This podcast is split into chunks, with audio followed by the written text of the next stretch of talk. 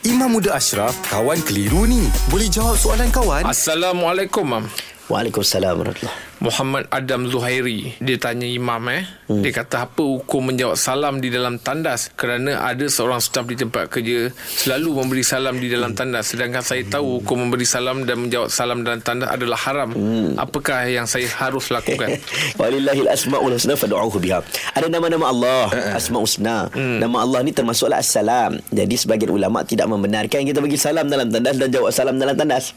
Sebab dia ada kalimah yang mu, yang mulia. Seperti mana kita tak baca Quran dalam tandas walaupun baik. Seperti mana Nabi menanggalkan cincin Nabi SAW yang ada kalimah Allah. Sebab oh, benda yang mulia tak selayaknya berada pada tempat tempat yang hina. Jadi tandas tu tempat yang hina lah. Bagi salam dalam tandas tu tak digalakkan.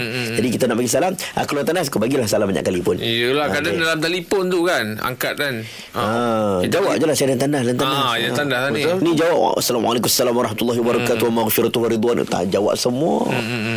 Okay baik Mam Terima kasih Mam ya Terima Mam. Baik, baik.